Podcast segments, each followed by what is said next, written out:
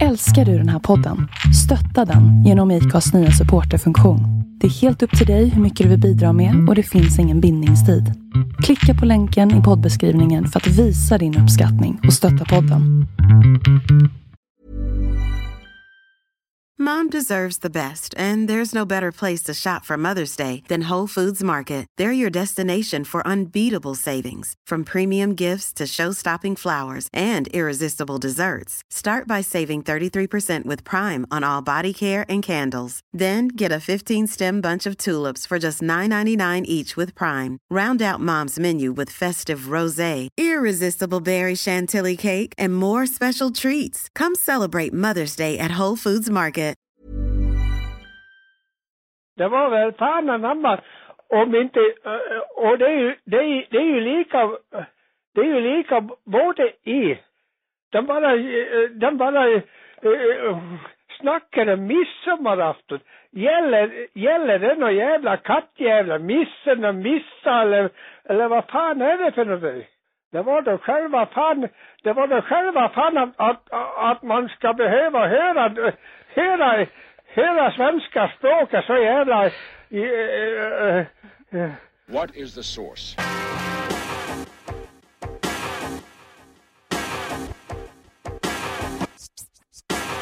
One, two, three, set it!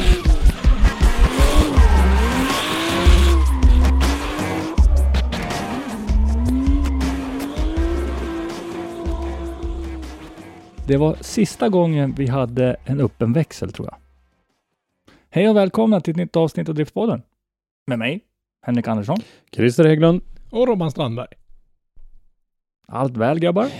Ja, det får man väl säga och jag tycker man är ju lite positivare än vad den där killen är om varken, varken det heter midsommar eller midsommar så Ja, jag är man nog lite positivare än vad han är. jag vet inte det som har regnat på hans parad, men det är väl ganska vanligt att det regnar på midsommarafton i det här landet. Ja, precis. Ja, jag, jag tycker att vi, vi kan ju liksom dra in så får ni lyssnare lyssna på hur det lät då när han ringde in och, och sa sitt. Och för er som inte skulle ha lyckats hört det där någon gång så är det därifrån, jag tror det är från P4 Dalarna va? Men Det var någon herre för ett, nästan en 20 år sedan som ringde in och var väldigt upprörd över att folk inte sa midsommar istället för midsommar. Så det är en, en- klassiker som finns på tuben. Så ut och, Mm. den, den, vi, har, vi har massakrerat den lite. Mm. Han, han lät ju bra trött på slutet. Han är ju, Det var liksom, Ja. han är ju så bitter. nej nu lägger jag mig Han tappar lite fokus här på slutet. Ja, det är jobbigt att vara arg så där länge. Över så, Ja. pass, så pass bagatellartad sak. Men eh, jag tänkte jag skulle, jag är ju, jag är ju poddens folklivsforskare och dessutom allmänbildare. Så jag tänkte jag skulle få berätta lite grann om var, Kalen, varför, kalenderbitare menar jag. ja, varför firar vi midsommar egentligen? Oj. Det är ju en jättegammal... Så det är inte bara festa? som Nej, det är ju en jättegammal tradition. Den är ju, det är en forntidstradition där och det har ju med fruktbarhet att göra och, och sånt där. Så att eh, man är ju rätt så övertygad om att eh, majstången då som vi dansar runt, eh, att det egentligen är en, en, en fallossymbol. Alltså.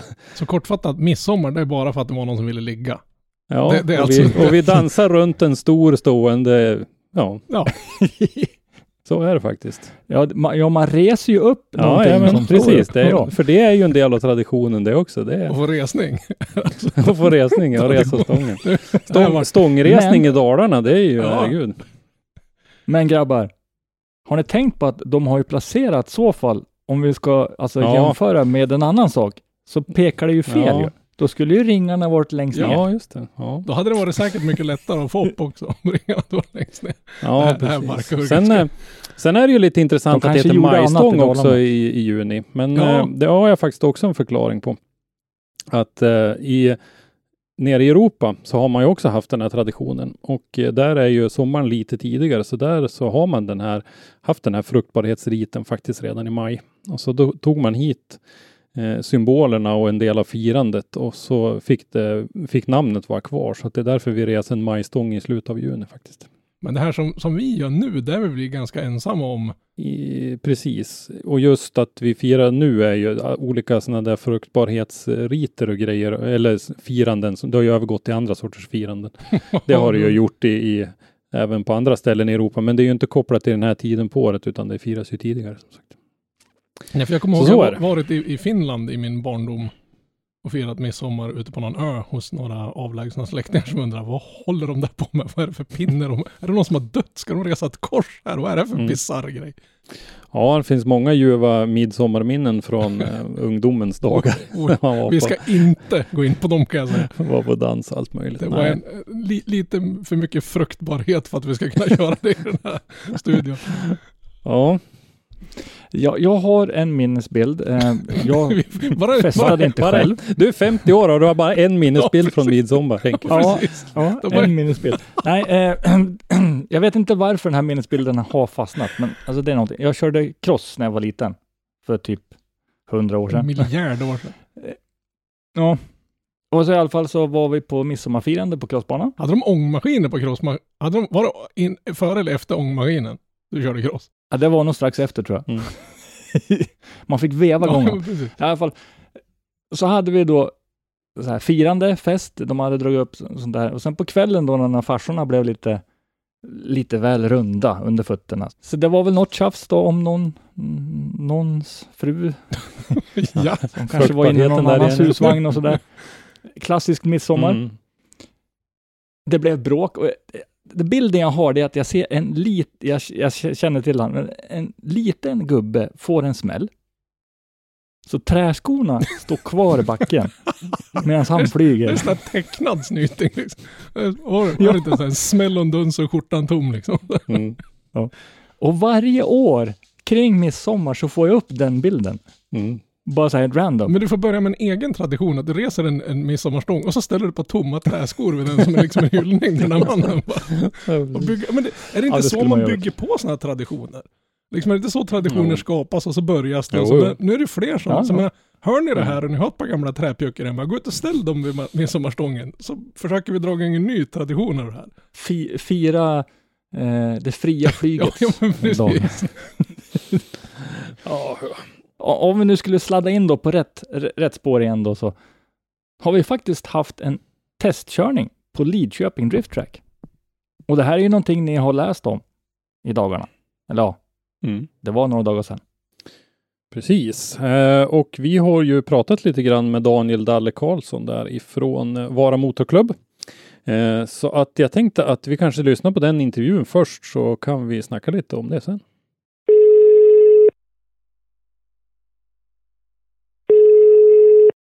Välkommen till podden Daniel Karlsson. Tack så mycket. Tack så mycket. Ja, du är ju en av eldsjälarna i Vara Motorklubb som håller på och bygger driftingbana på eh, Lidköpings eh, motorstadion, heter det så? Ja, precis. Mm. Det stämmer. Och eh, nu i helgen som var här så hade ni en liten, vad ska man kalla det, smygpremiär eller en liten, en liten provpremiär i alla fall. Ja, precis. Vi hade ju argumenterat att vi behöver en test inför SM för banan är aldrig körd så vi behövde ju se hur vi funktionärer funkar med varandra och hur bilarna beter sig ute på banan lite. Så vi ser vad, vad som kan förbättras och bli bättre så att det blir skitbra till SM. Mm. Ja, men det känns ju vettigt. Eh, som sagt så har ni ju en eh, SDC-deltävling att se fram emot här i, eh, fram i höst som ju kommer att vara final för eh, semipro och deltävling 4 av 5 för pro. Så att det kommer ju att vara lite, lite extra fokus då i och med att det är final för semipro också. Ja, det här ser vi ju verkligen fram emot. Riktigt kul att, att få en deltävling så med Mm. en gång. Ja, nej, men det är kul tycker jag. Eh, Mm. Att de vågar satsa på er som, eh, som behöver den uppmuntran. Men eh, vi kan väl prata lite grann om banan. Vad, vad är det ni bygger på för någonting? För det, det har ju funnits någonting att utgå ifrån så att säga. Och eh, vad är det ni har gjort för att göra, göra den mer driftingvänlig?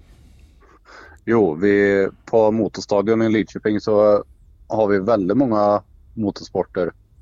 Och vi, var MK valde att satsa på att få in drifting också till eh, motorstadion. Och med så små medel som möjligt så skulle vi försöka få till en helslinga då. Så att, eh, så att det skulle gå att få flyt och även ha frikörningar och lite, lite sådär. Mm. Så um, det är ju på en folkracebana vi har eh, valt att använda befintlig asfaltsdel som finns och kunna länka ihop den. Så det blir en, en driftingslinga. Mm. Just det, så ni har knutit ihop den med en liten, en liten stump i mitten där. Ja, precis. Mm.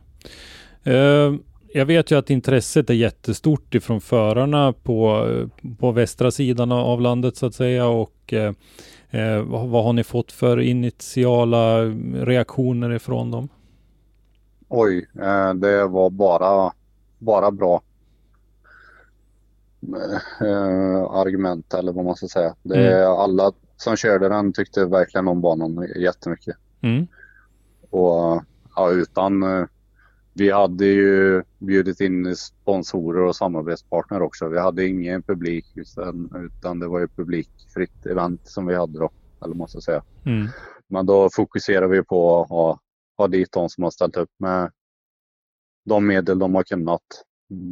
Vissa har ju gått in med pengar och vissa har gått in med arbete och material och sådär. Mm. Och de ville vi verkligen tacka så vi bjöd in någon som fick vara med på första körningen. Ja. Eh, hur har ni, när ni har tagit fram det här förslaget och så där, har ni konsulterat några av förarna också eh, redan på den nivån så att säga? Ja, alltså vi, vi började ju lite smått med att ha på den största delen, eller ja, rakdelen eh, där initieringen kommer vara nu. Där hade vi ju fram och tillbaka koner. Och då bjöd jag in lite sporadiskt förare sådär och då kom ju lite högre namn upp och kom och prova och vi pratade lite och diskuterade om hur vi ville dra banan. De, de tyckte att det lät kanon verkligen. Och det var innan, innan vi ens eh, fick reda på att vi skulle få en SM-deltävling. Så, Mm. och, de, och då blev det ännu mer tryck på, på, på oss. Och att det var så himla roligt att vi skulle få till en bana så nära dem. Så Mm. de som körde i helgen, det, jag tror inte någon hade mer än 15 mil och det var, det var vad vi önskade lite. Att eh, det var bara förare från närområdet som skulle köra Mm. ge Ja. tillbaka lite. Och 15 mil, hur långt kommer man då? Man når Göteborg och man Ja. når Ja, kusten där mm, i Göteborg. och lite ner över söderut. Ja. Men de flesta från Göteborgshållet och så vissa Mariestad typ Mm. Ja. bortåt. Mm. ja, positiva reaktioner säger du och eh, bra för er att få en genomkörare. Eh, när vi tittade, vi som är utomstående, vi brukar ju poängtera det här i podden att vi kan ju inte det här utan vi ser ju bara med utifrån ögon så att säga. Men vi Ja, tyckte det såg ganska smalt ut i vissa passager. Det var, det var ingen som, som kommenterade att eh, köra Twin i, i, i vissa av de där passagerna kändes som en, en ganska stor utmaning. Jo, det, det var en jätteutmaning. Det tyckte de verkligen. Det var jättetekniskt, men det, det tyckte de var roligt. Det Mm. var många som var, sa lite negativt om våra curbs, men det, de fanns ju där innan för andra motorsporter. Så de, de ser det medel för att kunna lindra på något sätt. Mm. Så vi har lite idéer där så att man inte ska skrota bilen om man lägger fram ett framhjul eller bakhjul över kö- Ja. Ja, det är ju lite på två vis det där. Vi har ju andra banor som Ja. jag vet där vi har asfaltkanter bara och de är ju väldigt känsliga för när en driftingbil hamnar utanför då. Då gräver man ju väldigt lätt bort eh, gruset som är precis utanför och till slut så har man underminerat asfalten och så får man sprickbildningar och grejer sådär. Så att det, det är ett svårt val det där med att ha, om man ska ha curbs eller inte och det är klart att det finns lite olika utföranden och olika höjder på dem och så. Ja, för det var ju mest på delen som redan fanns. Mm. Där det fanns curbs och sådär på folkhästbanan. Men på nya delen där, där eh, hade vi ju bara gjort stödkanter med, med grus. Men nu har vi sett vart hur bilarna beter sig på den, Mm. den biten. Så vi kommer göra åtgärder där så att det kommer bli mycket bättre Mm. inför SM. Då. Ja. Ja, mycket nyttigt att göra en sån här genomkörare kan jag tänka mig så att eh, ni får som sagt se hur bilarna beter sig på banan och, och om den är körbar. Den kan ju vara det i, i teorin, men sen så gäller det ju att, att se eh, på, på det rent praktiskt också så att eh, förarna tar sig igenom. Såg du någon skillnad på om de rutinerade förarna hittade snabbare igenom eller sådär? Eh, ja, de... Jag tyckte alla åkte ungefär samma linjer, även de som inte var så erfarna. Och eh, även Pro så jag tyckte de hittade flytet väldigt snabbt. Och de alla tyckte med en gång att de var jätteroliga. De undrar ju när nästa körning blir, om det blir flygkörningar och sådär. Mm. Ja. Ja, hur långt är det kvar till SM-tävlingen? Den är i augusti va? Augusti ja, 13-14 augusti har för mig. Ja. Eh, klubben eh, i övrigt, eh, om man ser arrangemanget i övrigt, hur känner du för det? Är det rutinerad förening att ha hand om stora evenemang sådär? Ja, vi, Vara MK har ju en väldigt stor rallytävling oftast. Nu har det inte blivit nu på grund, eller, på grund av covid-19 då. Mm. Så de har inte kunnat vara med och arrangera någonting större på ett tag. Så, och de ser ju detta som en jättekul utmaning med. Mm. Och vi i driftingkommittén blir väldigt hedrade av att, få frågan om att ha en deltävling. Mm. Så vi, vi tar äh, detta med största allvar och försöker Mm. göra det bästa av situationen. Det Mm. Ja, jättekul. Det här med eh, bärgning och säkerhet är en sån där sak som vi ofta diskuterar och eh, snabb bärgning och sånt där kan ju vara ett, ett tips att kika på för att eh, även om det inte Mm. kanske behöver bli som det var i Sundsvall med den här beryktade muren så, så händer det grejer så är det bra att få bort bilarna snabbt så att man har någon, någon bra lösning på det.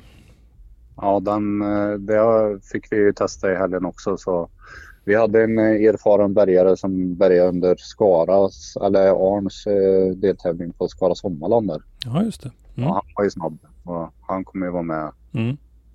På deltävlingen igen. Så Mm. han utförde det väldigt snabbt. Ja, det där, det där är faktiskt en ganska viktig sak för att om vi ska få Ja. vår publik och, och bli intresserad och, och stanna kvar och framförallt livestream-publiken så, så är det ganska mycket upp till arrangemanget att eh, lösa sådana där grejer snabbt så att man inte tappar publik under tiden som, eh, som det bärgas och, och, och fixas så att säga. Det, det är faktiskt viktigt.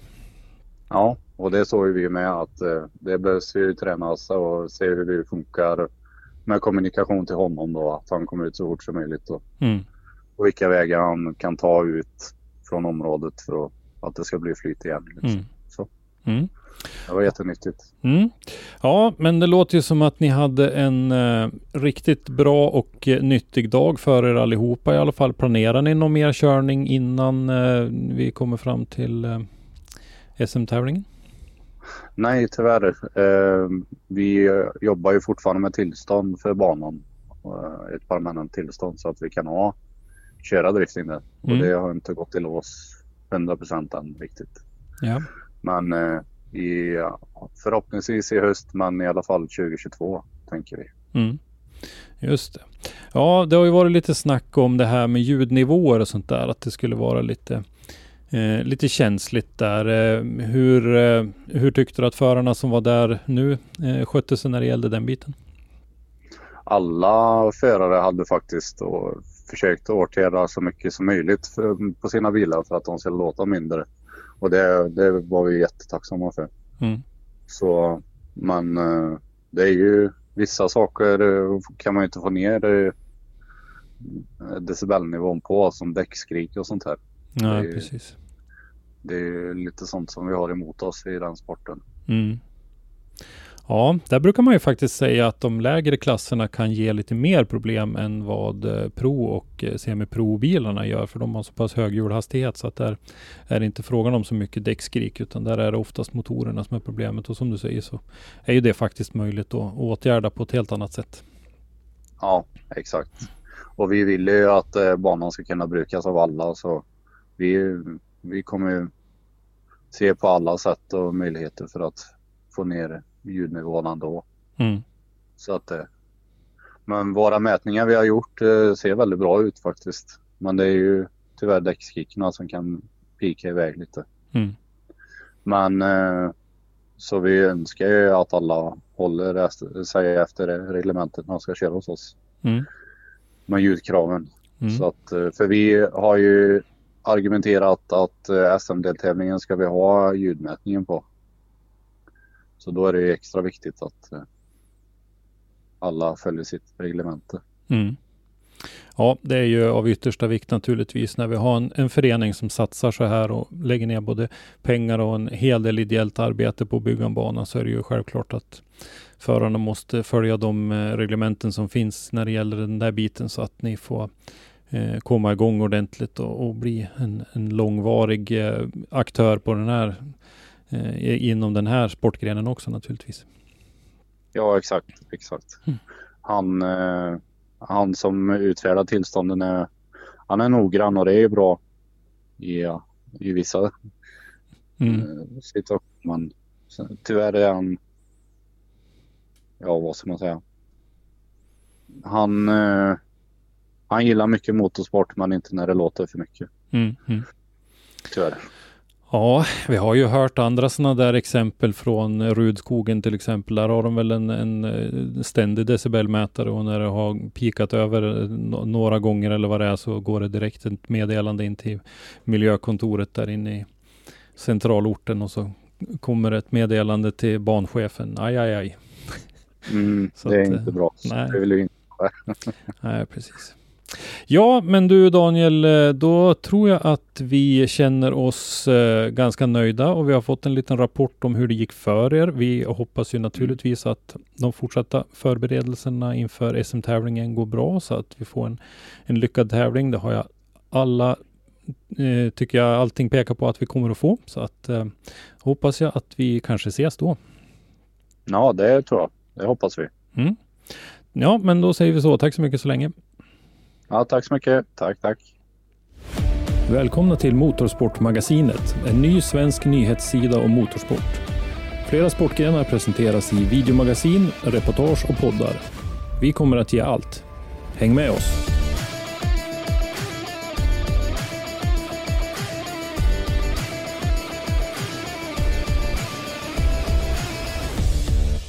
Då har vi hört eh, Daniel Mm. från Vara MK. Väldigt nöjd. Ja, och det, det, lät ju väldigt intressant och trevligt. Ja, faktiskt. De eh, hade ju fått väldigt bra respons av förarna. De har ju faktiskt kört lite drifting förut där som han nämnde också att de, de har ju provat lite förut men nu då i den här nya asfalteringen och det är gjort så att det var ju första skarpa eh, med, med den här banslingan där man kan köra runt runt. Eh, och eh, som sagt väldigt den bra såg respons. väldigt teknisk ut. Ja den Ja, gör det. Den och, såg väldigt tycker den såg väldigt eh, smal ut. Ja, den är ju smal på vissa ställen, och, men som vi hörde i intervjun då så, så ska förarna ha tyckt att det var bra att det var, eh, blev tekniskt och att det kommer att vara tajt att åka Twin där, det är helt klart. Så att, eh, men ingen, som vi förstår, ingen som har varit eh, eh, negativ eller vad man ska säga att, att det skulle vara för smalt. Och det var väl lite olika nivåer på förarna också. Det måste ju vara prio ett att förarna är nöjd med banan. Sen, vi såg ju någon drönarbild där och tänkte herregud, hur fasen kommer de runt där? Alltså i, i Mm. singel till att börja med. Sen ska de smacka in en till bil där. Men så länge förarna tycker det är skitbra, då är det ju bara att tuta och köra. Ja, Ja, ja. absolut. Det som är bra här nu, det är att alltså vi kommer från Mantorp. Det, det är stort. Det är lite tekniskt. Eh, sen kommer vi till Sundsvall. Ännu mer tekniskt. Fast fortfarande ganska stort. Det, det är ganska mycket plats ändå. Det är väldigt bred Förutom bana. muren då. Mm. Ja. Och så kommer vi till Lidköping där det blir Vi ska till Hultan Trångt. först. tight. Ja, Hultan Och också. det, ja, ja, men det, vi, vi fortsätter.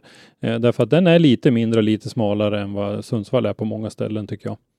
Så att, Och Hultan är lite mer teknisk Mm. just när du kommer över lilla krönet in mot en mur. Ja, det, det, det är ju liksom lite knixigare kurvor där som är lite tajtare också än vad det är i Sundsvall. Ja. Där är det liksom mera en dominerande jättelång svepande kurva. Som har ju också Mm. sina utmaningar tack vare att den är så fruktansvärt lång. Ja, ja. Och sen så kommer vi då till, till, till Lidköping som är eh, nu har inte jag varit på plats än, men i mina ögon så, så, så ser det ut som att det är väldigt tekniskt mm, och väldigt tajt och det gäller att du har din linje. mm. Du kan inte wobbla speciellt mycket. Och sen kommer vi att avsluta i Linköping eh, och eftersom det är en parkeringstävling så är det ju mycket som talar för att den kommer ju också att vara ganska tajt. Och rätt mycket murar inblandade är rädd. Rätt mycket betong kommer det säkert att vara. Och teknisk. Så att det blir...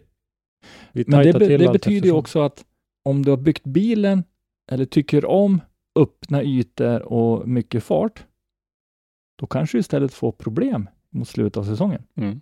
Nej men jag tänkte på, om, om man jämför med internationella tävlingar som vi tittar på, det är väldigt lite murar.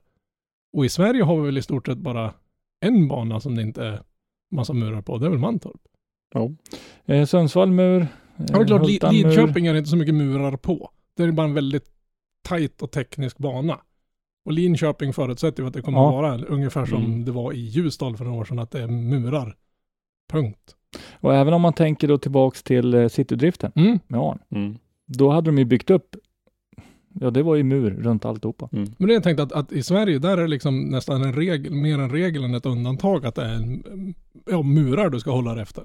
Ja, Du har ju inga avåkningszoner att prata om. eller? De är, Nej, men tittar vi på eh, hur BDC och IDC har sett ut, främst IDC, som har kört mycket parkeringsdrifting, Mm. där de har bara målarlinjer. De har ju inte haft några murar och Nej, nej, grejer, men utan de har ju bara målarlinjer. Så där har det ju varit eh, mo- motsvarighet till Formel 1-världens eh, Tilke, Herman Tilke-banor med, med jättestora avåkningszoner. Liksom du, du Ja. riskerar ingenting förutom att, att sladda av. Så att säga. och det är ju att, i ja, och för sig positivt för de stackarna som ska behöva köra och skruva. Eller det är väl kanske mest för deras Ja. plånböcker och mekanikers skull. Men samtidigt är det väl en liten del av sporten att det ska vara det här momentet med undvik muren också. Ja, ja, ja, ja jag tycker det. För det, det är ju Men är inte, är inte det som ett incitament att du måste bli, du måste vara så pass bra så du kan ge fan i muren. För Ja, är det bara en linje, då kan du ju wobbla på bäst 17 du vill. Det värsta som kan hända är att du blir av med lite poäng. I, i, i, Sverige, I svensk drifting, där kostar det att inte hålla linjen. mm. Mm. Ja men det är ungefär som att du kan ju satsa mycket hårdare, du hamnar utanför med däck, ja. Mm. Satsar du hårdare och hamnar utanför med ett däck, eh, ja, då säger Ja, då, då har vi sitter sett, du där. Då har vi sett hur det ser ut. Ja, och det är ju återigen det här med de får och sladda längs eh, de här bergsvägarna och det här. Och, och det är ju lite grann om vi ska försöka hålla oss på något vis till grundtanken med den här sporten från början. Jag hör ju en del som kallar eh, twin-körning för folkraceåkning bland annat också. Det är twin vi ska åka. Modified är inget ställe där du ska eh, leva ditt driftingliv. Det är en instegsklass. Punkt. Ja. Det, Jo, men det det är det är vi ska åka därför att det är därifrån Mm. den här sporten kommer. Jo men också, Så är det. jag, jag tänkte liksom att, att om, som du lär dig drifting i Sverige med alla dessa murar.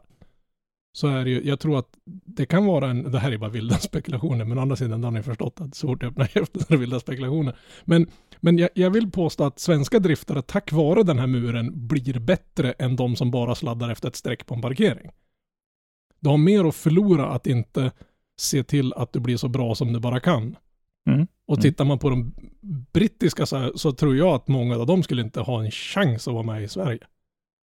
Vilka då sa du? Ja, men om man tittar på den brittiska driftingen Mm. vi suttit och på nu. Att det är inte Mm. många där som skulle kunna möta våra svenska förare och ha en chans. Nej, Och, och sk- skulle vi gå jag ner på tycker våra deras serier är, bre- är, är, jag tycker våra serier är, är jämnare framförallt.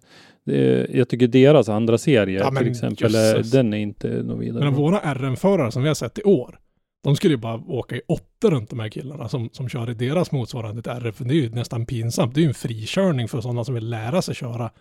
Men Mm. våra RM-förare är ju kopiöst mycket bättre. Mm. Mm, mm. Nej, alltså, Ja. ja. alltså, om, vi, om vi pratar Lidköping så ser jag fram emot den deltävlingen väldigt mycket. Ja. Dels för att det, det är en ny bana, eh, ny klubb, nytt blod. Men också att det blir ju så pass annorlunda med tanke på att man tajtar ihop det. Mm. Sen är det roligt Okej. att se också, för det har vi varit med om förut när vi var i, i Färila bland annat, Ljusdal, DRC Ljusdal arrangerade ju en jättebra tävling där, hade aldrig gjort Mm. en driftingtävling förut. Vara Motorklubb är ju en, en stor förening som har rutin av folkrace och rally och grejer. Så att det är ju en, en, en eh, beprövad arrangörsförening som eh, Mm. kommer till en, en ny gren bara. Så det ska också bli kul att se. Och alla faciliteter finns ju där på, på det här området och så där. Så att det är jätteroligt ska det bli att se och jag hoppas verkligen att det blir lyckat. Men en sak som Daniel då nämnde också i det här som är ganska avgörande, det är ju det här med ljudnivån. Därför att det är kinkigt ifrån kommunens sida när det gäller den här biten. Och de har haft problem med det. Och eh, det är sannolikt så att mätningar kommer att ske på STC-tävlingen. Så att det är ju till att uppmana alla att ha era bilar i ordning för de decibelkrav som gäller. Och gärna lite marginal på det också. Och, och tittar man vad som står i proreglementet så är det ju faktiskt så att eh, det står att eh, man ska följa eh, nu var det i och för sig 2020s eh, Men reglement. Har, har det tittar i- ändrats så mycket inför år? Nej, jag tror inte det har kommit något. Ja, jag vet faktiskt inte. Men eh, det står så här. Avgasljudet får inte överskrida den aktuella banans krav. Minst två ljuddämpare per avgasrör skall finnas. Wastegate-rör undantaget. Krav på två stycken ljuddämpare träder i kraft första första 2021.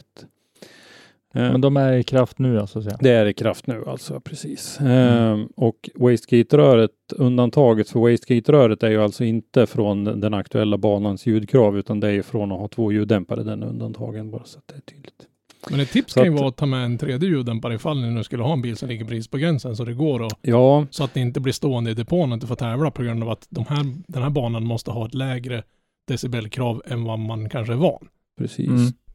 Sen kan man väl, eh, sen borde man ju kunna säga så här också, med tanke på banans utseende, teknisk, eh, eller tekniska kunskaper, tajthet, så tror jag inte man behöver ha tusen hästar. Nej, och sen vet vi det att ljudet och effekten hör ju inte ihop heller. Det är ju bara att du måste ha ett avgassystem Ja. som är avstämt för din, för din motor. Men, ja. Men eh, sen så kommer vi ihåg att vi har ju ett gäng förare bortifrån västkusten. Eh, vi har ju Pontus Hartman bland annat och eh, vad heter det? Eh, Tobias Olofsson är ju där från området och eh, Mårten Stångberg och vi har ett, ett gäng till som gärna vill ha en bana som det är nära att åka till. Så kom inte dit med Ja, någon klart. odämpad bil och förstör för de här grabbarna och få möjlighet att träna närmare hemmet. Det är väl min uppmaning Ja. till er. En sak, jag, ja, en sak jag skulle vilja ha svar på från er som lyssnar, det är vad är det som gör att däcken skriker? Är det att de är kalla eller är de för varma?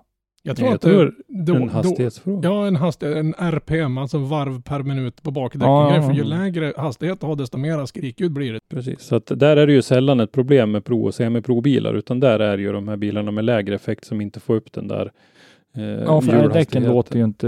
Ja, men- Nej, och jag tror det sitter mycket. mycket i i hjulhastighet, alltså hastigheten där, där däcket och, och asfalten möts. Men det märker man när man är på frikörningar och, och när man har ett Ja. hörselskydd som de jag kör med i någon sån här formanpassade historier.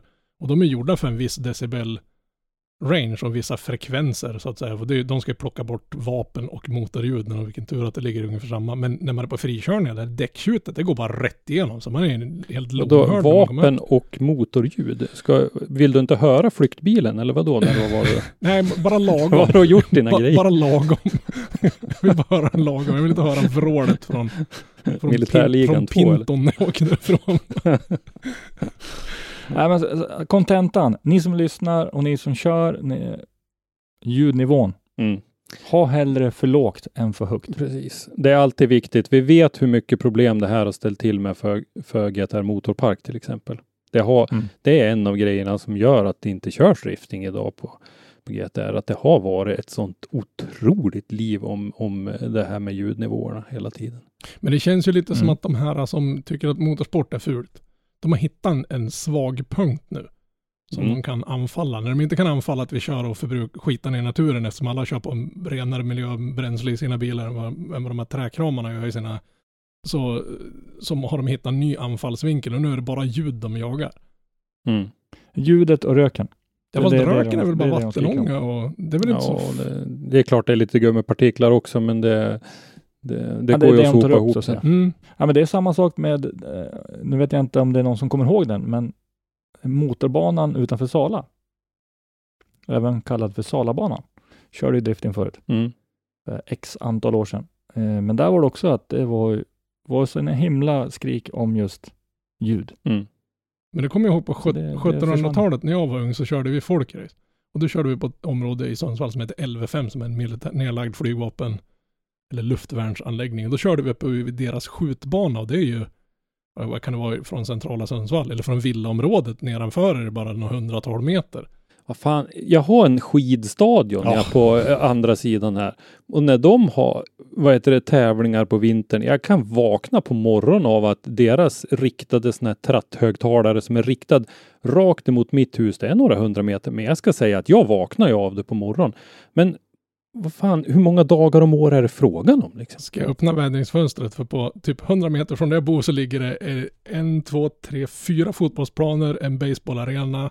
Det ligger någon, någon jaktskyttegrej för bågskytte.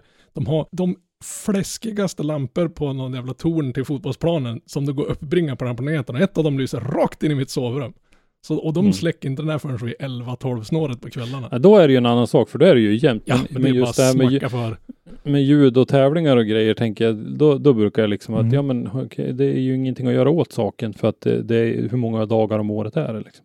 Jag hör ju hellre någon fotbollskids och någon domare som och vrålar i någon, någon mikrofon där borta på fotbollsplanen. Och jag gillar definitivt inte fotboll. Jag kan inte förstå hela vitsen överhuvudtaget med det. Men låt dem hålla på med det. Annars gör ju kidsen något annat. Ja, eh, vad säger vi? Ska vi vara nöjd med eh, Lidköping och... Nu lät och vi som våran inringande farbror i början. ja, ungefär. Eh, Summa summarum så verkar det lovande och vi ser fram emot tävlingen i alla fall. I alla fall, vi, vi, vi hoppar över ankdammen till USA och Formula Drift. English Town, New Jersey Mm, var det i helgen. precis, det var väl ett Mom deserves the best, and there's no better place to shop for Mother's Day than Whole Foods Market. They're your destination for unbeatable savings, from premium gifts to show-stopping flowers and irresistible desserts. Start by saving 33% with Prime on all body care and candles. Then get a 15-stem bunch of tulips for just $9.99 each with Prime. Round out Mom's menu with festive rosé, irresistible berry chantilly cake, and more special treats. Come celebrate Mother's Day at Whole Foods Market. Hey there, it's Michelle Norris. I'm host of a podcast called Your Mama's Kitchen. When I travel, I'm usually looking for a way to find a taste of home when I'm not at home. And one of the things I love to do when I am at home is entertain. And Airbnb allows me to do that. When I was in California recently, I rented a house that had a great kitchen. And when we were sitting around the table, we're all thinking, we're in someone else's house. Someone could be in all of our homes as well. If you have a home, but you're not always at home, you have an Airbnb. Your home might be worth more than you think. Find out how much at airbnb.com/slash host. av de första ställena de körde på, om det inte var allra första stället till och med, tror jag, som de körde Formula Drift. Det blev ju en eh, ganska spännande tävling med väldigt varierande väder. Eh, mycket blött, men eh, lite upptorkande och sådär. Så mot slutet där så var det ju faktiskt lite däckrök och, och eh, ja, lite mera attack i körningen. Mm. Mm. Eh, men det här att det var lite blött från början gjorde ju att det var lite så här oväntade grejer i topp 32an. Och sen, det var ju någonting konstigt här. Det hängde jag faktiskt inte riktigt med på. Vi har ju pratat om det här med deras kval förut. Och då var det ju... Ja, Prat... jag blir inte klok på det. Nej, då pratade vi ju om att det var eh, 24 och, och neråt skulle få köra en andra gång om, om de sista platserna så att säga. Men den här gången så var de ju två förare, nej tre förare som körde om platserna 31 och 32. Bara. Det var bara de som fick. Mm. Och det var ju Chris Forsberg, Justin Pavlak. Det var de som tog sig in i stegen. Nu kommer jag inte ihåg vem den sista var som inte tog sig med. Var det Forsberg? Eh, Forsberg hade en incomplete i första. Och då måste han Ja. hitta på ett litet Mm. kryphål så han kan få med och tävla där sen. För det kan ju inte vara så att han inte får stå utanför för då skulle hela FD falla liksom. Nej, men så att det var ju något konstigt med det där som jag inte förstod. I alla fall så blev det ju några, så att till och med eh, Federico Schiriffo gick ju faktiskt vidare från topp 32, han, han som kör Ferrari. Coolt, Jaha. han med den snygga det- overallen. Ja, precis. Jag tycker den är Som ser ut som en skitläcker. kostym. Eh, jag vet inte, jag har aldrig sett att han har gått vidare från topp 32. Jag ska låta det vara osagt om han har gjort det, men jag har aldrig sett det. Han har väl bara varit drabbad av en kuslig massa motorproblem eller andra typer av tekniska bekymmer. Vad jag, så fort jag har sett han så har Ja. han stått och haft, åkt, åkt flag, skämsplanka bort nästan. Men det är ju lite som med racingen, när det blir regn och, så, och upptorkande och så där, så blir det lite andra förutsättningar och då är det lite andra som eh, kliver upp än vad det är normalt sett. Mm. Mm. Eh, en som fortsätter att göra bra ifrån sig är Simon Olsen. Jag är riktigt imponerad av Simon faktiskt. Eh, som ju kval, dels kvalade 24, vilket jag tycker är riktigt bra. Eh, Mm. Och vi får, vi får faktiskt komma ihåg att det här är ju hans tredje deltävling Mm. i Formula Drift överhuvudtaget. Eh, så att, han, att kvala 24 tycker jag är riktigt bra. För det är inga duvungar han, han tampas med. Och så sen Nej, då så slog han ju dessutom då ut Ken Gushi i 32an. Och Gushi hade ju du- något, Duvunge där då. ja precis. Han är väl en av de original gangsters som har varit med hela tiden. I, eh, från början. Ja, Gucci puttar man inte undan. Nej, nu hade han ju något problem med bilen. Eh, någonting med gas eh, på draget tror jag det var. Eh, Gushi. Men eh, det spelar ingen roll. Siemens körde sina runder bra ändå. Mm. Och eh, ska absolut inte skämmas att han fick den där vinsten. Så att det är riktigt, riktigt kul att se faktiskt Simon Olsen göra bra ifrån sig där borta. Jag såg inte hela tävlingen, jag såg stora bitar av kvalet och där såg man att en del förare har fruktansvärda problem när det börjar bli blött. Mm. Vad heter han? Mike Hall heter han det va? Han som kör Cadillacen. Ja, inte Mike, men här- Hall heter han. Hall, ja, någonting. Han såg ut som han Mm. aldrig i hela sitt liv har kört på halt underlag. Alltså det var, Ja. ärligt talat, jag har nog fan haft en chans där. För så pass mycket man Mm. sladdar runt på snösvängar i Norrland. Men det där såg ju bara pinsamt ut. Ja. Och, och, Och, en sån som Simon har ju inga problem med det. nej, nej, det, det jag tänkte säga. Man såg ju, och speciellt ju mindre bilarna var, desto smidigare tog de sig runt där. Och till och med Mm. så att Turek, som brukar väl vara mer av banan än på banan, gjorde ju ganska bra ifrån sig i kvalet, vad jag såg i alla fall. Mm. Tyvärr så hade jag inte, jag hade förhinder så jag kunde inte se tävlingen överhuvudtaget. Jag såg bara lite grann dagen efter. Jag tittade på lite valda delar av den. Så att... Det gick ju faktiskt riktigt bra för vår andra nordbor och Fredrik Åsbö. Han vart ju trea innan det var färdigt. Vilket ju är positivt. Vi ska komma lite grann till tabellen sen. Eh, och finalen då gick mellan Matt Field och Chris Forsberg där Matt Field eh, tog hem den. Chris Forsberg fick problem. Han eh, hade typ generatorproblem flera gånger under helgen så att han fick ta sin femminutare under finalen och åka in och byta batteri.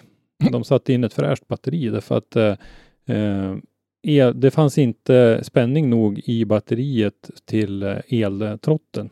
Så han eh, fick ta sin femma där. Men när han kom ut då och ställde sig på startlinjen då, eh, för det klarar de ju galant att byta batteri på fem minuter. Jag tror han hade tre och en halv minut till godo eller någonting. Så eh, la ju bilen av i alla fall. Så att eh, det blev ju ingen körning utan det blev ju Matt Field som fick ett, ett eh, ärevarv liksom. Men eh, bra Men resultat. det låter som att eh, gasen slutade fungera helt. Ja, någonting sånt. Jag vet inte riktigt. Mm. Eh, bra resultat för Forsberg och Field och som sagt fortsätter att, att gå bra. Det var ett tag sedan han vann. Mm. Jag tror det var 2016 han vann senast faktiskt. Mm. Field. Eh, och med det då så skuttade han upp i tabellen och gick förbi Odi Bakshis i tabellen. Så att nu är det etta Matt Field, tvåa Odi Bakshis och trea Fredrik Åsbö. Och Fredrik är då på 223 poäng, Bakshis 232 och Field 258. Så att han är ju inte avhängd på något sätt än Fredrik. Nej, jag menar om man säger topp fyra. Mm. Både Matt Field, Backcheese, Asbo och Denofa Mm. Ligger ju faktiskt i en klunga nu. Ja, precis. Denofa 219 också. Fjolårets Mm. vinnare ligger ju nere på nio nu. Och det är Liksom, han Mm. har väl ganska tungt att plockas upp. Han måste ju kamma hem rätt mycket för att komma upp i, i, i täten. Så igen. är det. Och den som är orsak till det ligger precis före Justin Pavlak. Därför att det vart ju så att eh, Pavlak fick möta eh, Von Gitten Jr i eh, topp 32 och slog ut honom direkt där. Så att han fick ju väldigt lite poäng med sig från den här tävlingen. Ah, okej. Mm. Mm. Forsberg tog ett litet skutt uppåt då, som tog 91 poäng i den här tävlingen inklusive kvalpoängen. Så Ja, det, det innebär att nästa tävling då, 9-10 juli i Lake Erie Speedway, Pennsylvania. är ganska viktig för att inte tappa för mycket nu. Mm. Den börjar bli viktig för många. Eh, Ja. En som är lite rolig att se tycker jag, Dean Kearney eh, på femte plats. Som eh, ju inte har imponerat på mig tidigare år här, men den här gången har han, eller det här, eh, den här säsongen har han varit väldigt jämn. Han har tagit 67 poäng i, i eh, alla tre tävlingarna och varit väldigt jämn och sådär. Så det är kul att se. Men eh, det är absolut viktigt. Eh, jag är fortfarande håller en extra tumme för att Fredrik Åsberg ska kunna få ta ett andra mästerskap och att han hänger med upp i toppen där och ha eh, han hade stolpe ut flera gånger. Det måste fan bli stolpe in någon gång också. Ja, i alla fall då. Formula Drift.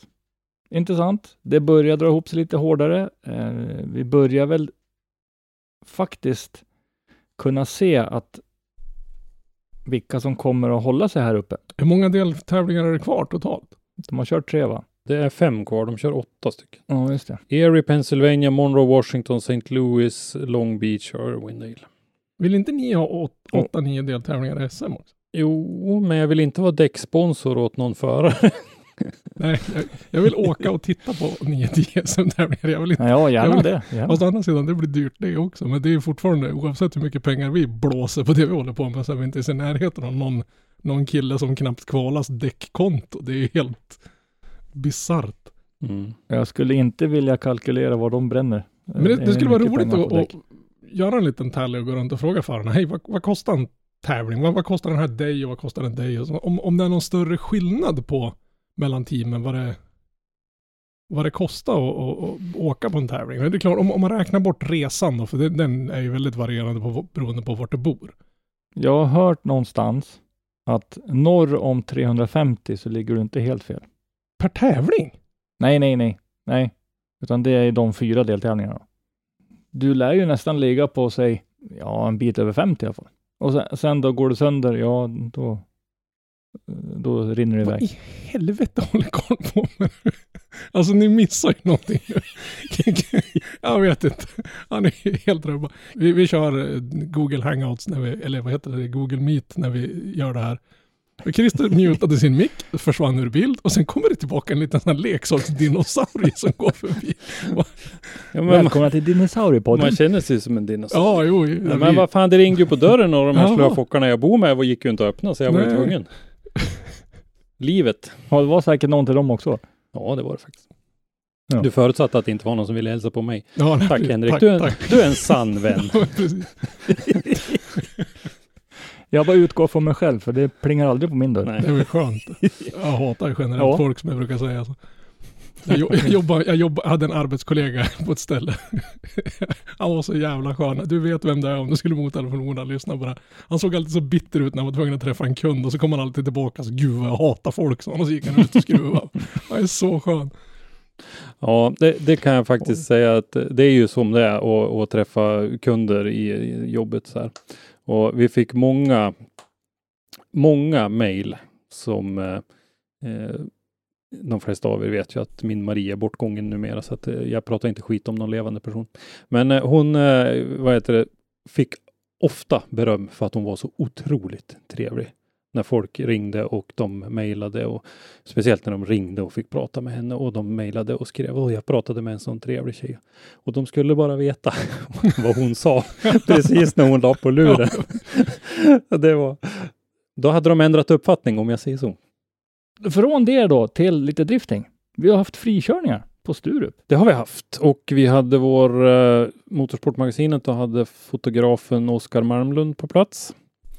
Och eh, vi gjorde lite uppföljande intervju efter det där också som man kan läsa och se bilderna på motorsportmagasinet.se. Eh, Oaktree Outlaws var där till exempel. Viktor Bogdan och Alex Perk. De visade eh, upp lite nya liveries och eh, Eh, Jag tror nog att de flesta som lyssnar på Driftpodden känner till eh, Oaktree, men eh, här är det ju mycket stilen som räknas, hur det ser ut och hur det ska vara rätta känslan och feelingen i, i grejerna. Eh, mycket snyggt. Det var ett tag sedan man såg dem nu faktiskt. Ja, jag tror nog jag har sett skymten av dem nästan varje år, förutom förra året. Men eh, sen, eh, jag vet inte riktigt om Alexander Kvist har hört ihop med dem där på något vis eller om man bara har Men det, det känns lite som han har samma stuk. lite. Ja, det är lite samma stuk. Jag tänkte för att Alex Berg kan avsluta den där dagen med att göra en, en, en liten brasa piggar ju alltid upp som våran poddkollega i Forsa-podden brukar säga. Och det vart en liten brasa här också. Det brukar ju, det brukar ju Kvist också hålla på med. Han hade ju tradition ett tag att elda S13 varje mm, gatubil i september. Ja, just Det var flera ja. år i rad. Det låter som en sjukt dyr hobby. Ja, det gör det. Jo. Eh, inte S13, S14 vad är det? Den som Jocke har nu.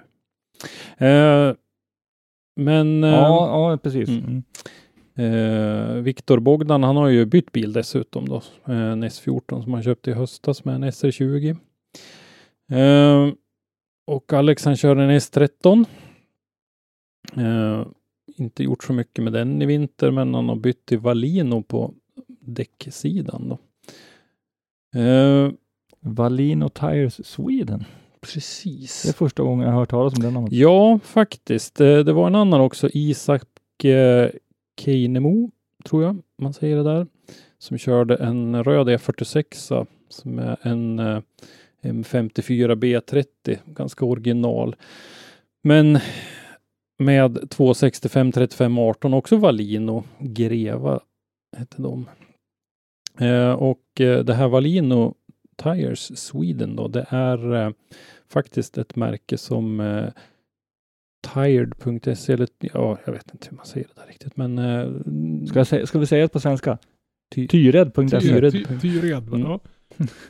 Eh, det är ju ett eh, familjeföretag det där som där Christian Karlsson är ju ett namn som vi känner igen. Eh, som ju tävlade i RM 2017. Han hade en ruskigt fin eh, mörkblå BMW E30. Eh, 2017 där så körde han i team med eh, Daniel Ahlstedt faktiskt. Så eh, det är Christian som är chef för eh, Tired.se nu och eh, har alltså eh, återförsäljar eh, återförsäljeriet då för de här Valino-däcken. Så det ska bli kul att se om det där är ett märke som kan eh, slå sig in på, på den svenska marknaden lite grann. Jag vet inte om det är helt nytt faktiskt. Det känner jag inte till.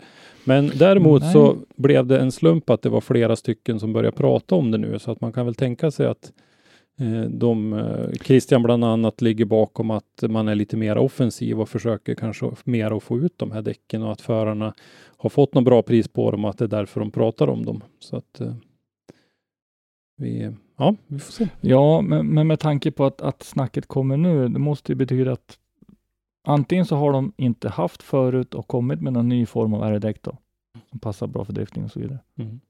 Ja, Ja. det där ska vi eh, undersöka lite mer och se vad vi kan hitta. Det, jag tycker det är intressant när det kommer lite utmanare. Vi har ju några stora drakar på den där sidan när det gäller att leverera däck eh, och fälgar här i Sverige. Eh, det har ju kommit lite utmanare på senare år och vi vet ju att eh, LMR sålde ju av en del av sin, eh, sitt sortiment i det där segmentet Mm. och som drivs av andra nu framåt och sådär. Så att eh, det, det är lite kul. Ehm, Paul Boye från Clueless Garage var där och körde lite. Nissan S13. Eh, fått... Eh, Det var rätt mycket folk som, som, Ja. som har rotat sig i, i driftingen kan man säga.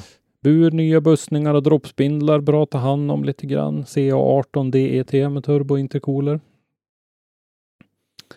Eh, Mhm. Stoffe Jarbo har ju gjort någonting som man inte hört talas om så jätteofta. Han har ju en BMW E30. Det är ju inget unikt. Men, men han har ju stoppat en SR20 DET från en Nissan i, i sin gamla E30. Däremot har man ju sett en del eh, eh, Nissan S13 S14 med, med BMW 6 i. Det, det, åt det hållet Ja, har det man ju brukar väl vara, det brukar väl vara mer vanligt att gå den vägen Ja, än istället för en SR20. SR20 har ju, om man ska vara lite diplomatisk, ett eh, sådär bra rykte kan man säga. Klart, kan, Men- man, kan man köra Saab Spis i en Supra så kan man göra vad som helst. Jo, jo. Eh, SR20, som jag har fattat det, nu är, nu är jag ute på, på nattunis igen, men eh, att håller man sig under en viss effekt så, så går de ganska bra. Men, men eh, kliver du upp, om du ska upp på de här typ uppåt 600-700 och så där, det pallar de inte. Men håller du det på en rimlig Ja. nivå så, så då kan de faktiskt gå ganska bra. Ja, men du har väl motorn. Motorn är, är ju bra i sig, ja. Eh, Det är när du börjar trycka över viss gräns, ja. Mm. Då, då viker vissa material. Precis. Eh, Oskar Bengtsson, en annan som var där. Vit Volvo eh, 740 med eh, T5 i och eh, fått lite nya grejer i, i vinter också. Nytt motorblock. Han hade kört och spräckt det gamla. Det är dåligt. Typiskt dåligt. Eh, nytt, ny turbo och lite grejer. Och det här är en kille som eh, håller på att bygga lite grejer i glasfiber själv också. Så att han har byggt om bakänden på den här Volvon med skärmar och eh, grejer i glasfiber och framskärmar och sidokjolar och, och grejer då. Och eh, där har han faktiskt också eh, försett FE Media Felix, Felix Eriksson.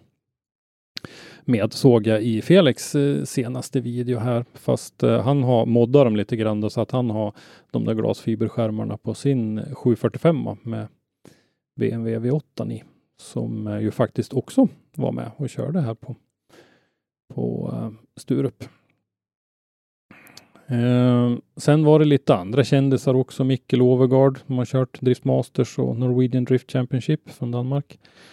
Eh, och så hade vi STC-förare som Erik Kadikis och Mattias Bengtsson var otroligt nöjd. Han hade aldrig kört en bil som var så lättkörd och så harmonisk som hans bil var nu. Så han verkar ha hittat rätt i sina inställningar och grejer. Hoppas att Mattias kan få lite framgångar i STC framöver för att eh, det har ju, han vart ju STC-mästare, eller det hette inte STC då, men han var RM-mästare 2017.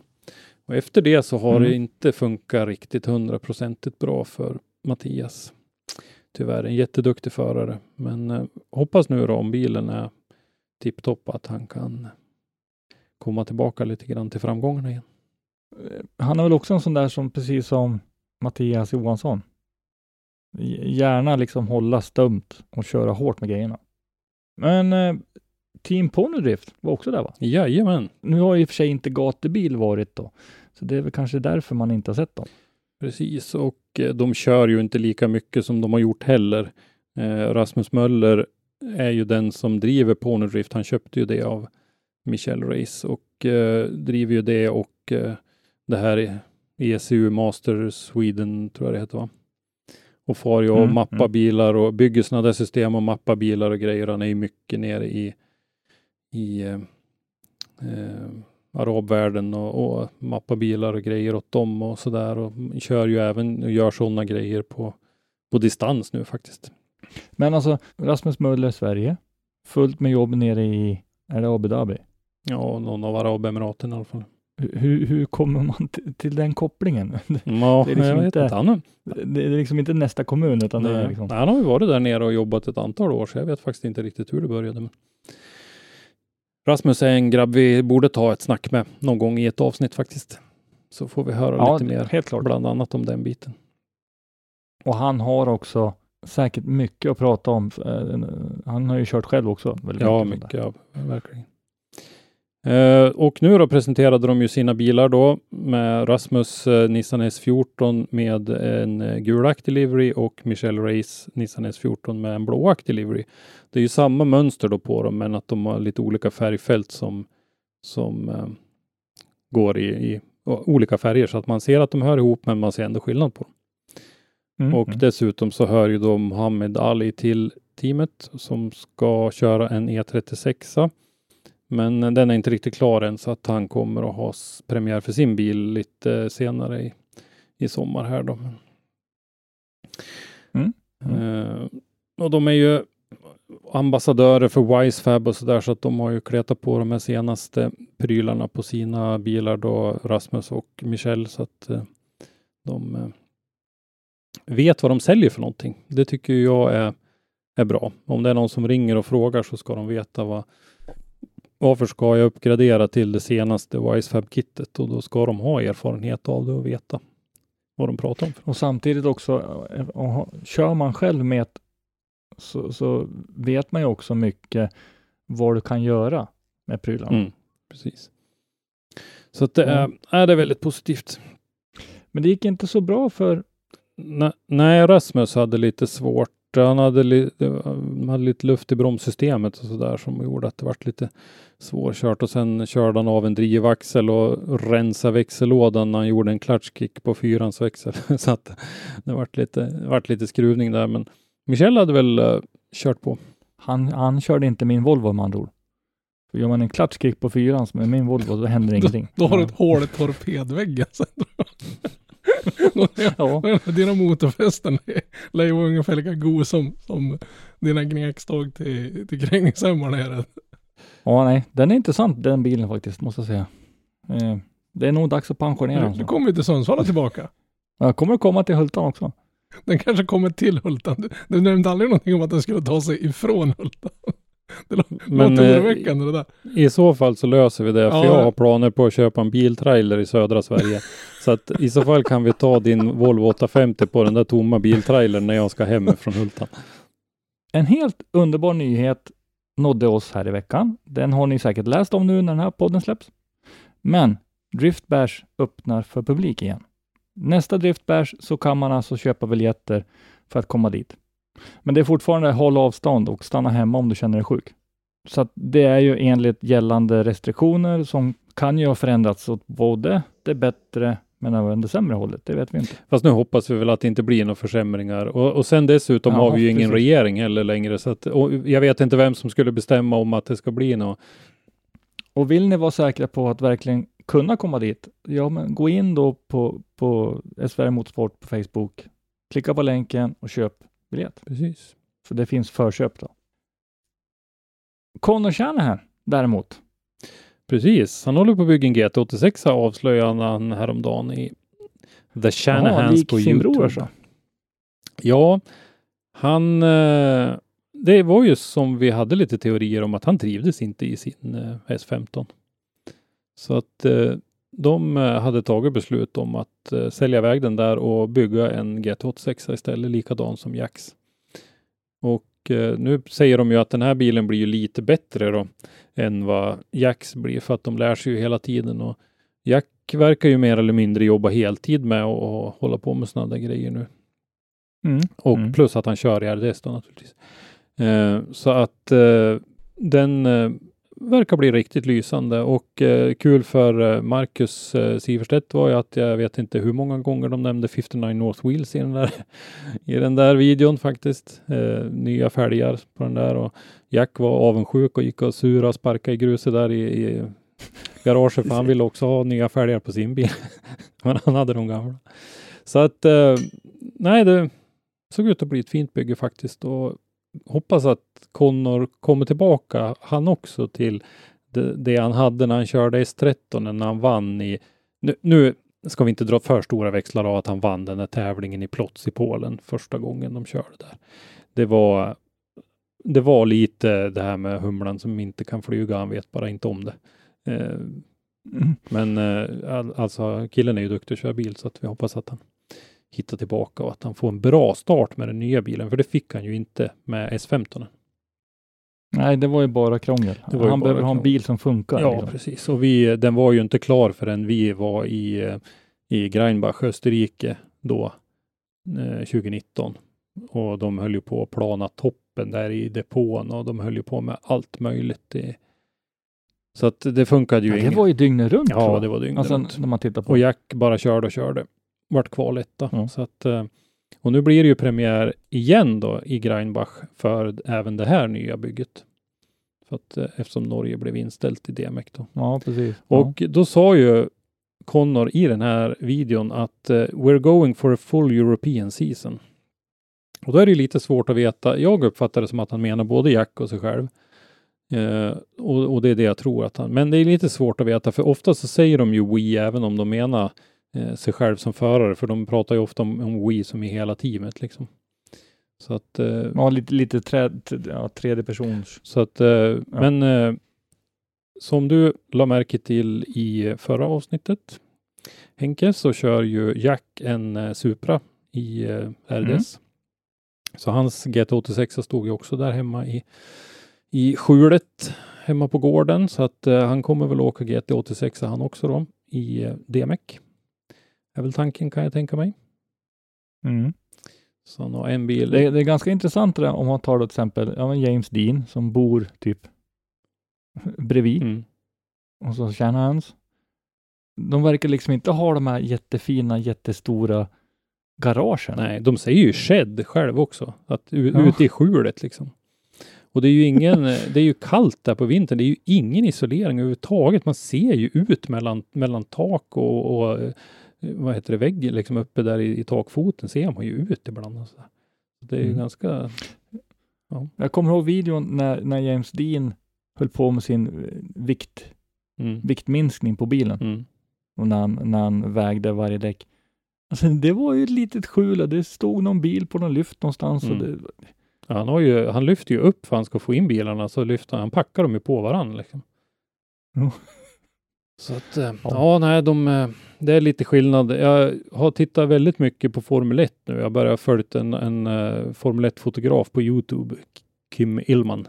Och det är väldigt mycket behind the scenes från Formel 1-världen och sådär. Och det är, det är en otrolig skillnad på, på världsstjärnor i olika motorsporter.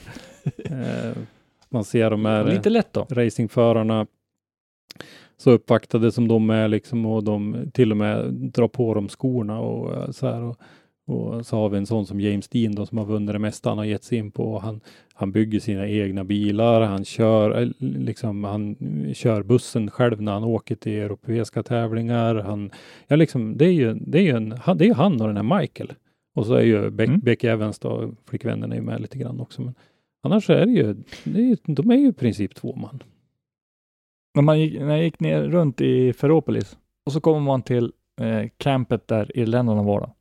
James Dean och Shanahans. Då ser man liksom två stycken sprintrar Mm. och ett liksom så här depåtält. Ja. Nu har väl Shanahan så uppgraderat sig lite grann tror jag. Nu har ju de någon slags husbuss eh, som de eh, Mm. har med sig. Så att de har ju satsat lite grann nu då. Men eh, ja, det, det är stor skillnad som sagt. När vi pratar om nybyggen och jag sågar ju Hotundis pickis de åkte runt i förut. För jag tycker fortfarande det är det fulaste jag sett i hela mitt liv.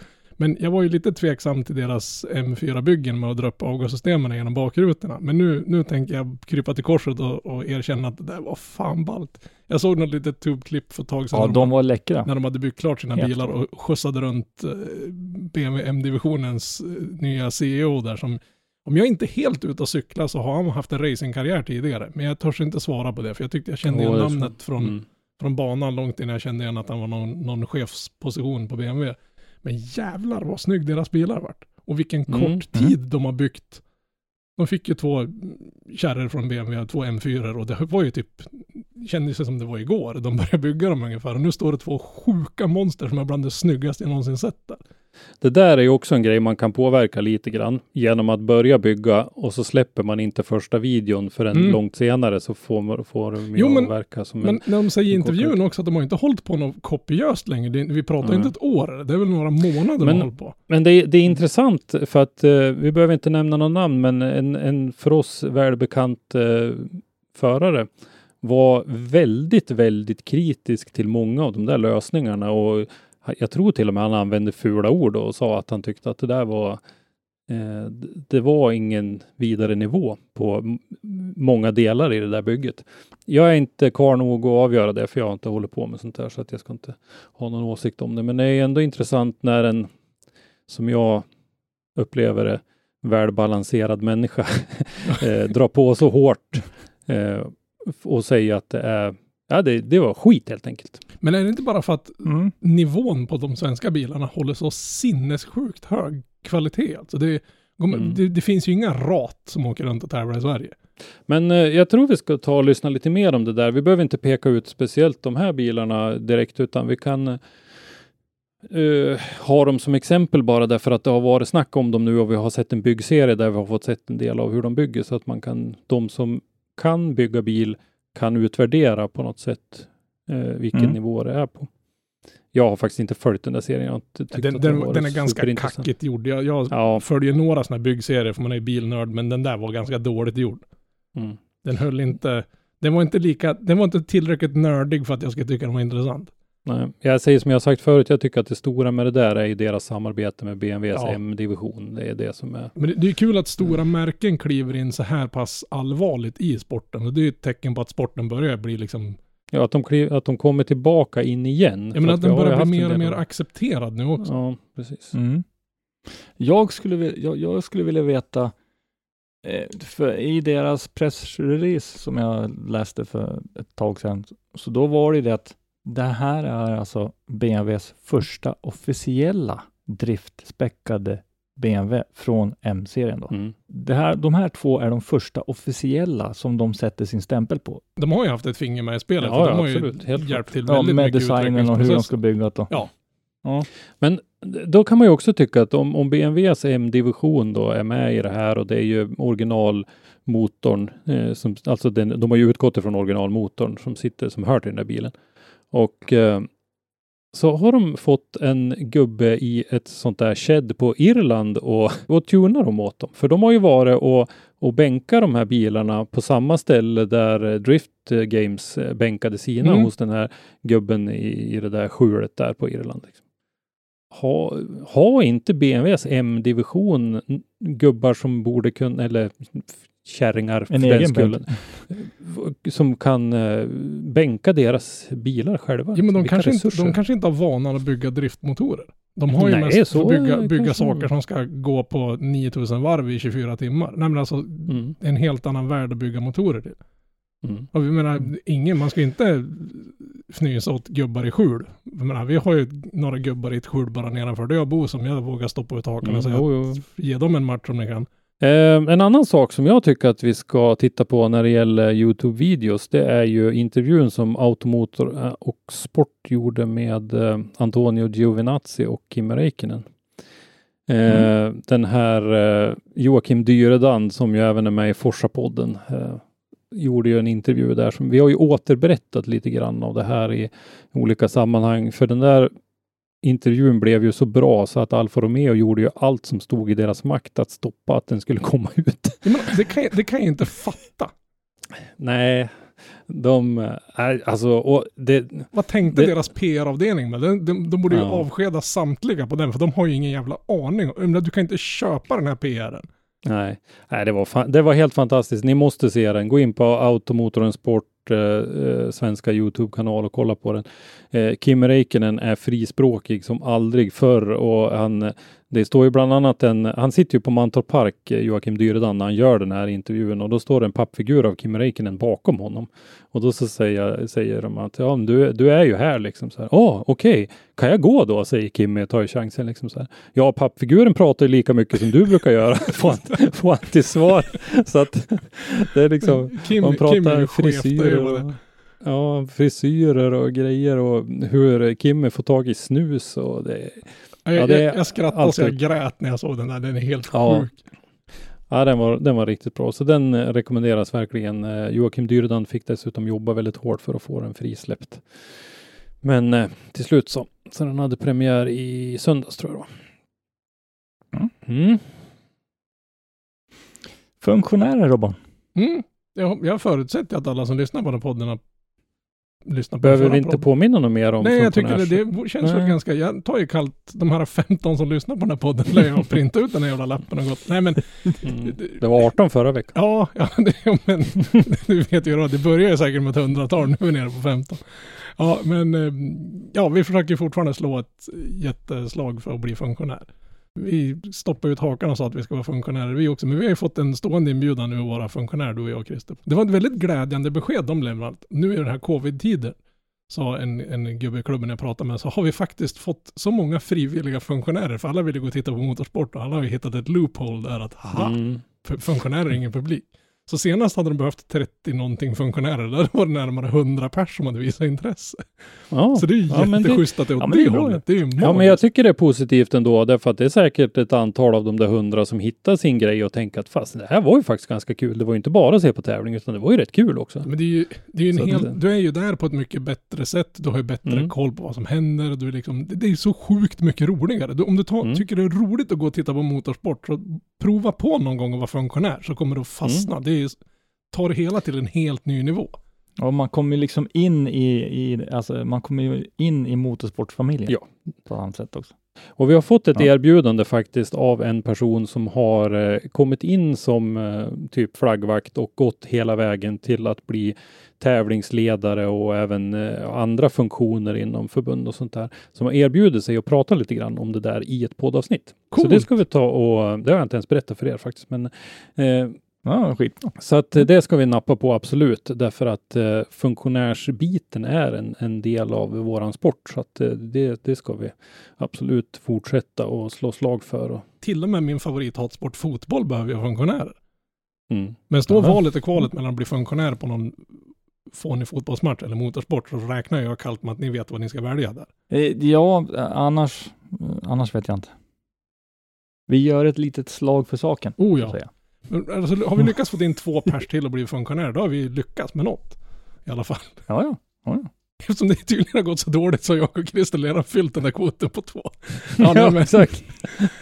ja, det är bra vi lär ju hamna i insläppet eller någonting sånt där. Vi får hålla oss långt Mm. från banan.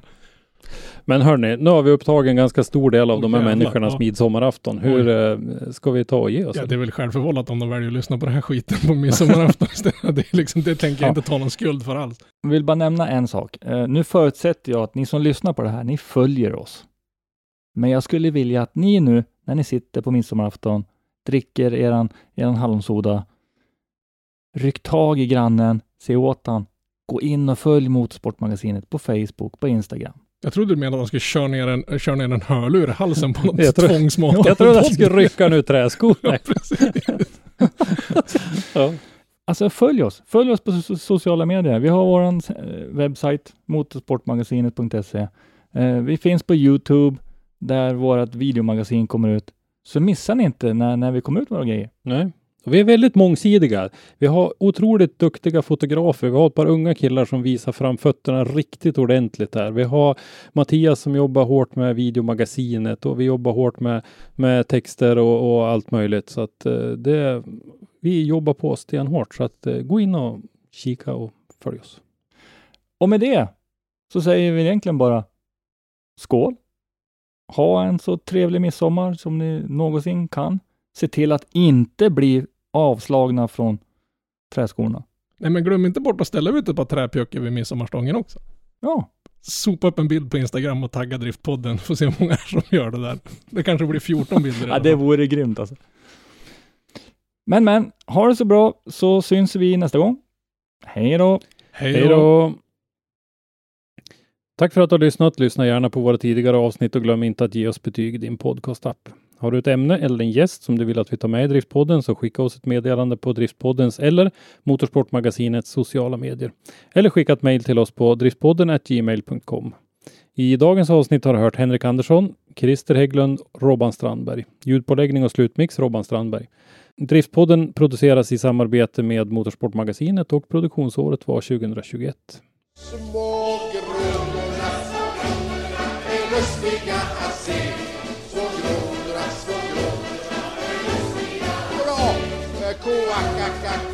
What the hell is even that?